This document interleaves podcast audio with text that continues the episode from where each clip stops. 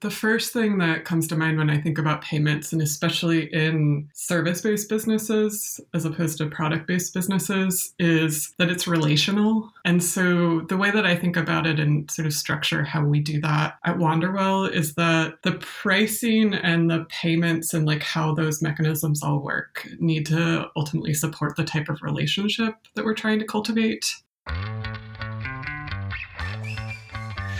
Getting paid by clients is the number one most important part of the workflow in a service business. If you don't get paid, eventually you won't have a business. But how you go about getting paid, now that's where some magic can really happen. I'm Susan Bowles, and you're listening to Break the Ceiling, the show where we break down unconventional strategies you can use to save time, boost your profit, and increase your operational capacity. In our last episode with Dana Kay, we talked about transitioning from hourly to value based pricing. The choice to make that switch to value based pricing then allows you to take the next logical step, making your client payments easier. Today, that's what we're talking about how to get paid by your clients. Should you accept credit cards? How about checks? Do you charge your clients the credit card processing fee? What about payment plans? Should you offer them? How you decide to answer these questions can affect not just your workflow, but your cash flow too. And as my guest today points out, ultimately, your relationship with your client. Kate Strathman is the founder of Wanderwell Consulting, a business consulting and bookkeeping practice. And for Kate, taking payments is an opportunity to reinforce a positive, transparent relationship with her clients. It's a client touchpoint that she's particularly thoughtful about.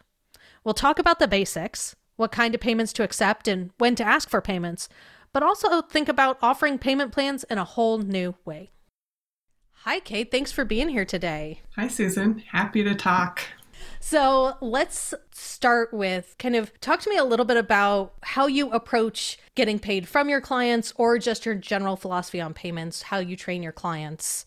Um, talk to me a little bit about how you feel about payments and getting paid. Yeah. Um, so I, I, think that the the first thing that comes to mind when I think about payments, and especially in service based businesses as opposed to product based businesses, is that it's relational. Um, and so the way that I think about it and sort of structure how we do that at Wanderwell is that the pricing and the payments and like how those mechanisms all work need to ultimately support the type of relationship that we're trying to cultivate.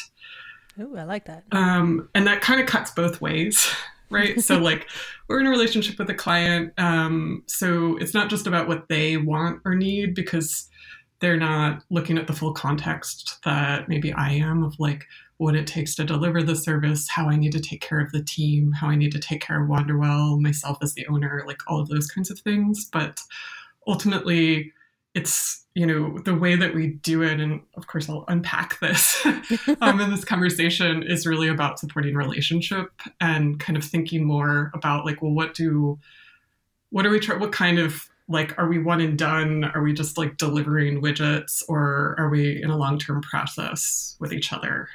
And like how, how much do we depend on each other to get work done or like move forward i think is an important part about it but the, but the main point is like i really think about it as a relational uh, mechanism. So it's it's the the how supports the like the why and the what we're trying to do and how we're uh, being together. No i love that. So let's dig into that a little bit more. How does that kind of how do you work that into the actual systems? How do you use um, the framework of the relationship you have with a client into how you actually approach invoicing them? Yeah. So we have, I say we have kind of like, we have two departments in the two main departments in the business. Uh, one is bookkeeping services, and then the other is strategic consulting most of those things, the pricing and like how we structure things works the same. Um, like same philosophy, same sort of uh, payment systems and stuff like that. There's a few exceptions, but uh, I'll kind of put those aside. But for the most part, uh, all of our payments are upfront and automated. Okay, awesome. That's what I like to hear. yeah. And, you know, we started doing that really early on. Um, and and part of that was uh, uh, I had a business partner that exited the company a few years ago. And uh, while they had a great many talents, administration was not one of them. and so I would say we went, we moved from like a no pay system to a prepaid system. in that, like, there was a moment in time, and this is a long time ago now, where it was like, oh, wait, we haven't sent invoices in like a couple months. What's going on?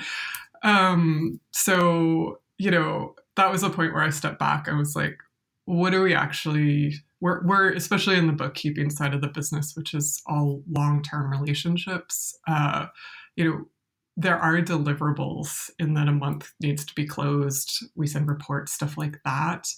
But they're entirely dependent on the client being able to give us information in a timely way. And i think more importantly like financial systems are a process. So there's always stuff that's going to be happening and evolving in that space. And so at that point, uh, I think the primary motivation was I don't want to do any admin about this. and I really don't want to chase another goddamn invoice for like my entire business career. Same. we don't have to. That's my least favorite part. Yeah. And and I think it's stressful for everybody. You know, like I, as a someone that also uses other people's services, I rather automate things and know when they're going to hit rather than having to remember to go and follow up and like do a bunch of things.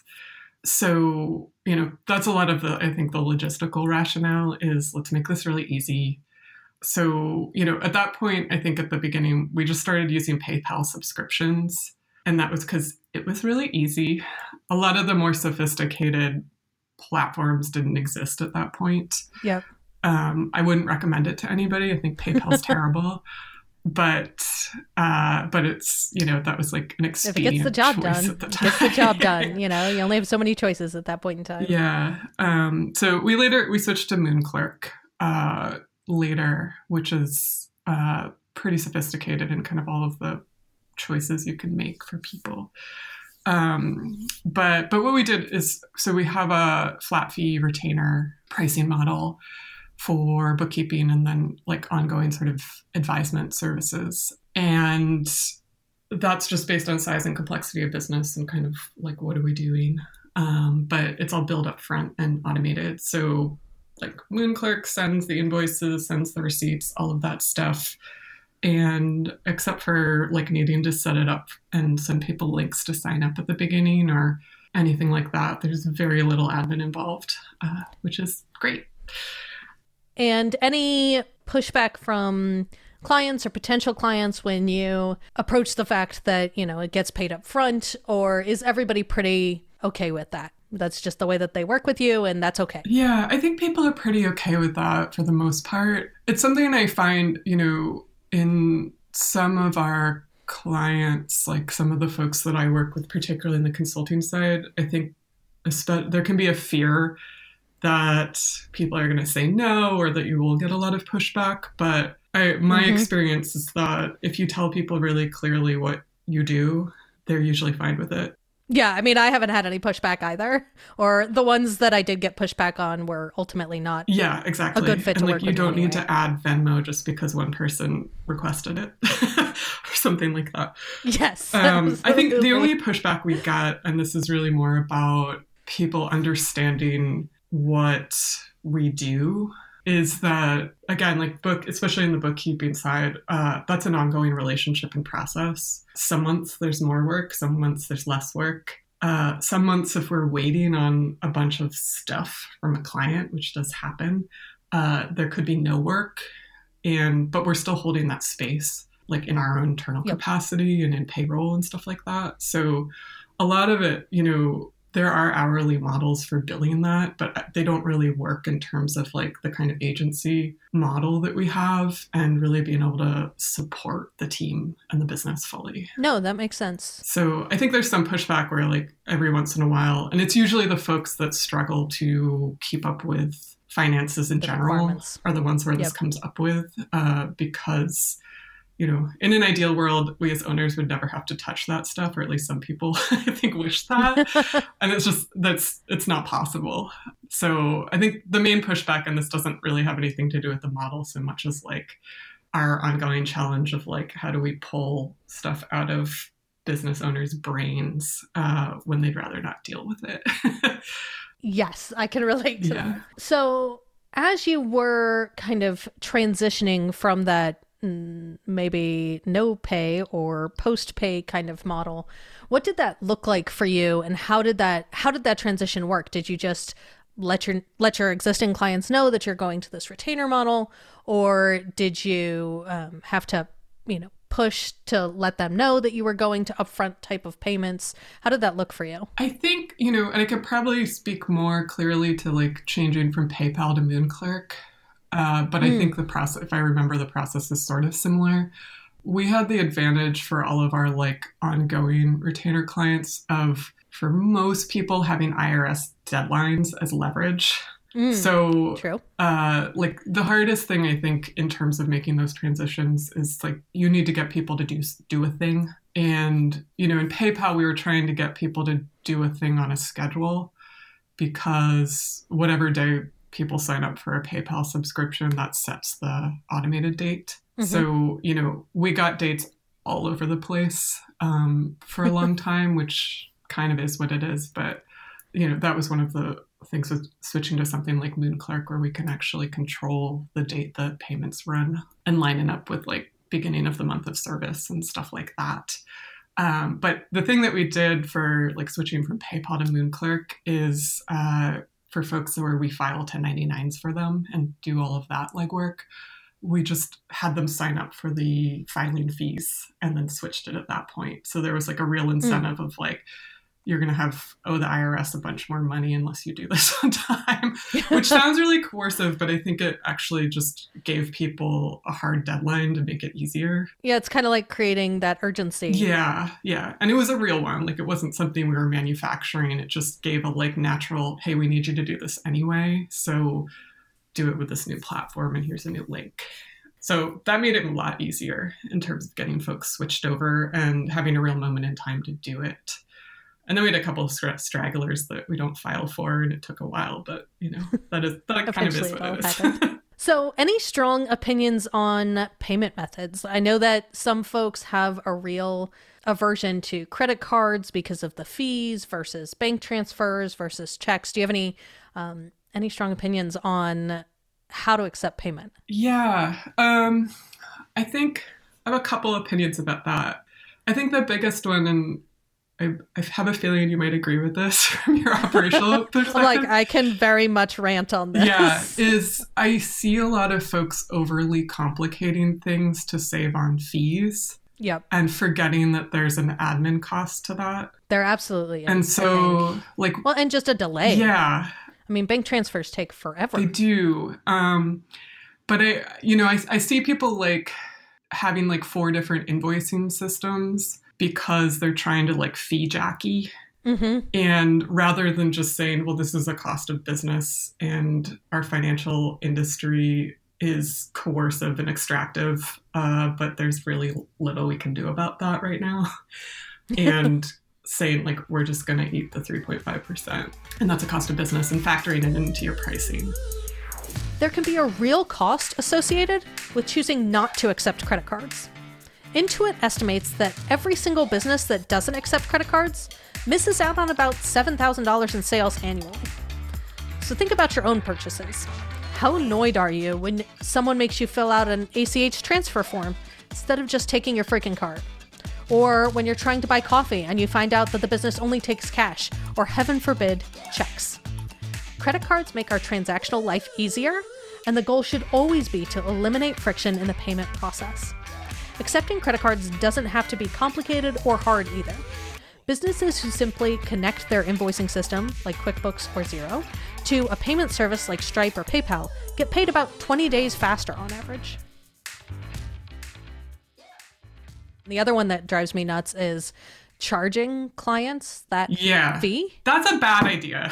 I'm just going to That's- say that's a I- bad I- idea. as as a client every time i see that fee it just makes my skin crawl and it just there's just that little bit of anger i think Yeah. from the from the client perspective because i i do think it really is a cost of doing business and one that you should be building into your prices yep.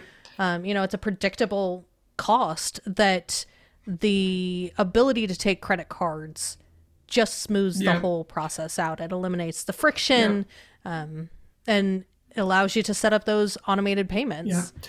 I will say there's certain, um, like, even though I just said that, um, There's always exceptions. yeah, well, there's certain things that, um, and this is really about me being like, I do not want to give more money to those people than I have to. Uh, let's like keep this amongst this relationship. Um, is that for some of our larger consulting projects and stuff like that, we will ask for ACH transfers. And that's because, like, at a scale, the fees on those kinds of things make me It's angry. astronomical. yes. Um, and I do the same thing, actually. Yeah, and I, I think that's fine. It's just that like I wouldn't base the whole business structure on that. No, and I think there's a there are systems you can use that allow Mm-hmm. you to give people the option of bank transfers or of credit Yeah, cards. yeah. Um, and I think it does make sense in some places, though I, I've occasionally had people send me like paper checks. And it's one of those where you're like, I don't What do I do I with really this? what to do with this. Like, what do I do? Is this this feels like fake money? Can you just put this in my account, please? yeah, Um, and I think there, as, as you mentioned earlier, there's a real administrative cost to accepting physical checks. They have to mail them to you. You have to find them. You have to put them in the Yep. bank. And even if you have to, even if you have an app where you can just scan it into Yep. your account, that's still in a, a separate step that has Yeah. to be planned for and a delay in your cash flow. Well, and and from a bookkeeping perspective, it really it really complicates your books as well, and there's a cost to that. And uh, like the folks that we have that do a lot of check writing and you know those kinds of things, hmm like your bookkeeper will need to get that information from you some way or another versus like going in and being able to pull a stripe report. You know so there's there's other stuff like that that i think it piles up over time in terms of just systems lag and like admin costs. Yeah, and I really think the really the whole point of getting paid up front with whatever your system you're using is to eliminate friction is to make it as easy as possible for your client to pay you and not put an additional burden on them or on yep, you. yep You know, they don't want to remember to have to pay your invoice. Yeah. Well, and I think, you know, back to like it's supporting the relationship. Like in our case, a lot of the upfront payment, um, I mean, it's it's very practical and logistical as we've been talking about, but it's also represents the fact that like we're not working on deliverable or like we're guaranteeing that this exact things are going to get done on an exact timeline because that's not how it works. So it's really saying like you, the client, are paying us to be in this relationship and engage in this process with you that will lead to a certain set of outcomes. Um, but it's relational. It's not like, you know, we're not mailing you clothing or something like that. Like it's not. so it's just a different kind of um, relationship and, you know, set of transformations that are happening. Uh, that are less tied to like really concrete deliverables on a schedule. But I also think it's it does from a relationship perspective, you know, from the client's view, knowing how much it's going to cost and when that's going to hit matters. Yep. It matters for their business and for how well they can administrate their Yeah. own processes, not just about how it works for you Yeah. and your business. And I think I, I really like the relational tie into you know there's a bit of expectation settings and the you know what's included in the service and um, being able to be really clear and upfront about that i Yeah. think can only improve your relationship with well, your and, and we're because of the what we do, it's a very transparent relationship in that, you know, we are reconciling the charge for our services. yeah so, you know, there's no see like we can see when their services are changing or their business is changing or like more complexity is getting layered in. So Yep. that stuff's all transparent in the relationship. So like we do like once a year we try and do an audit to just see if the service needs to be changed or tweaked or you know did you we've had clients that like sell part of their business and so we uh, pull back on kind of what we're doing for them or folks uh, you know often more often it's that folks are growing or the business gets more complex um, and then you know we need to shift what we're doing for them and how we're charging for it but the kind of nice thing is like that's all really transparent. um, yeah, it's hard. It's hard to keep stuff about your business from your financial yeah, folks. Yeah, yeah, exactly. So, talk to me a little bit about on your side. How has being able to charge upfront and automatically impacted your operational capacity, your administration of your business? How uh, has it allowed you to, you know, keep your admin team small or what what does that look like? What does that impact look like yeah um, well it definitely keeps the admin small in that there's not much that like the the billing all happens in the background with fairly minimal work. So but i think the biggest thing is especially with having a upfront recurring revenue model is it really helps with supporting the business and the team financially and being able to plan ahead capacity wise. So, like, I know what our kind of base monthly recurring revenue is, and it's happening up front.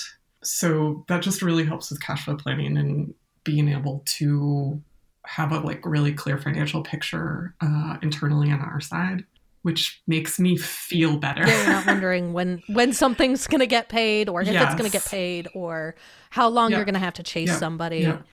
And so that takes a lot of stress off my shoulders. um because I find, you know, and I, and I think this is worth considering too is like for me personally in this business, uh, I know that I can do better work, be more of a visionary, have space for creating and writing and like a lot of the thought work that I do and just guiding the business in general because I feel less stressed out about chasing money. Mm-hmm. I think some people have more of a tolerance for being able to roll with it or like, oh, I got to make, you know, make up revenue this month or something like that. Uh, I don't like that pressure. No, that makes me nervous. Yeah. Just you saying that makes me nervous. I know, but some some people I know some people that are more okay with it, but I'm not one of them. So like I, I I've worked with folks and I have colleagues that they don't want to be in long-term relationships. They'd rather have more starts and stops in terms of their services and have it be much mm-hmm. more concrete. More project based yeah and we do a lot of that's a lot of how we work on the consulting side for sure. But i feel better about that because there's like i know everything else is covered. No that makes sense. So it's structured in a way also to just support my like myself as the owner leader and then what the whole business needs and how we function best. And so, you know, I, th- I think that's something I also see with folks that we work with is that, especially in the beginning, they might overconsider what the client needs in terms of how they want to pay and think about mm-hmm. it, and not so much like, how is this going to support the business operations and my feelings, day to day experience. Well, I think payments is you know how you how you get paid is something that's so fundamental to your business but and how it feels and how it operates and really how much administration you have to put in day to day. And i think we really drastically underestimate the overall impact yeah. on what your business feels like from that decision. Yes. So i'm an advocate for keeping it easy. Like, take the friction out of that system as much as possible I mean, I I like taking the friction out of all systems as much as possible, but I think this is just one area where a lot of people make decisions by default about, you know, how it's supposed to go or how it, you know, how yeah. the industry expects you to invoice them, how your clients expect expect that process to happen and I think we sometimes tend to just let it roll the way that they expect it versus making a proactive decision like you yeah. said about how it's going to make your business run and how y- whether or not you're going to even enjoy running your business. You know if your business yeah. is all day yeah. every day you got to send invoices and worry about whether or not they're going to pay you. You know that's a huge amount of stress for founders especially when you know we're all making decisions all day every day. We have enough stress as it is. We don't need to add to it. And wonder if we're going to get paid well, I think it's it's also like I know from all of the finance work we do that you know money's one of the places in business where there's often the least amount of knowledge because they don't nobody teaches this stuff anywhere. Nope. and it's where a lot of most of the emotional kind of baggage stories and junk uh, sits. So everybody's got money issues. Absolutely. And so, you know, the other thing I always think about is like, how can you set up systems around pricing, around payments that kind of take it out of the trigger realm? Mm-hmm. like, like if you know that you have a thing where you're afraid to ask people to pay you, and so like you're not sending invoices and stuff like that, and lots of people do this. That's that's true. That's a, that's a thing. like some of that is like these tools like automating and upfront uh like take that choice away from you like you're It does. you can't you can't get in the way I like that. I like that twist on it because I think that's so true that, you know, everybody has major issues around money, around their pricing, around um, really proposals, the sale process, and something like upfront pricing on a specific package of services at a specific price. It's just the thing. And Yep. it takes you as the provider kind of emotionally out of it and allows you to just say, here's the thing, here much here's how much it costs, here's how you pay me. If you don't like that, that's fine, but this is how I work. yeah Um, awesome. So before we wrap up, is there anything you think we should talk about that we haven't? Hmm. well i always like to talk about the the sort of uh industry things especially in sort of online service businesses that i'd love to see people stop doing Ooh, yes. Talk to me about that. i think the first one is behavioral pricing Mm. So like I am fully committed to never have anything that costs like $197. I think that's really coercive and toxic. And you know, so I'm I'm a fan of flat like full number don't you don't need to you know call it $200 not 199 just because you think that'll somehow tip someone into paying it like Yep. let's stop doing that I like that. um, and then the other one, uh, and this might be more controversial, uh, is to, and I've stopped doing this entirely, is charging more for payment plans. Mm. Um, most people still do this. So they'll have like uh, upfront, like pay in full, and then a payment plan, and the payment plan costs more. Yep.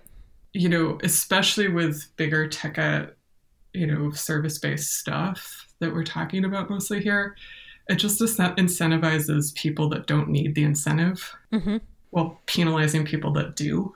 No, that's I. That's an interesting perspective. And I, you know, I think I think a lot of owners tell themselves that it like it costs them more to do the payment plan, but I actually don't think that's true. Uh, like if you have your system set up well and you're you're automating it anyway, which most people are, then there's actually no more admin on the payment plan. no, as long as people don't, you Yeah. know, disappear So- with their credit card. So that's when I stopped doing that last year because I realized it was just hurting people that needed more flexibility in how they pay. And so that's that's one of my sort of redistribution mechanisms that I'd love for people to consider stop doing. so, how do you approach that now? What's your alternative? Uh, just offer both, and people do whatever they need. You know, there are businesses that have cash on hand to do that. I would say anecdotally in this, you know, uh, we do a lot of work in the cooperative and solidarity economy. Mhm. And I do a lot of work, uh, work with just looking at how our um, systems, social, cultural, economic, who has power within those and who doesn't historically. Mhm. And I'll say anecdotally, like the people that pay up front tend to have white privilege, they tend to have male privilege. You know, they have accumulated wealth often that tracks with privilege versus like a lot of folks that need extra space and just help have structural stuff working against them. And so I think it's just a way to level the playing field and like redistribute, you know, how we're supporting all sorts of different kinds of people in having successful businesses. So that's something that I'm committed to. Um, and and particularly, you know, with I think a lot of the work we're doing in the cooperative community, which is about um, creating mechanisms for ownership for folks that don't traditionally have access to it. Like, I don't want to penalize people because they don't have a ton of cash up front.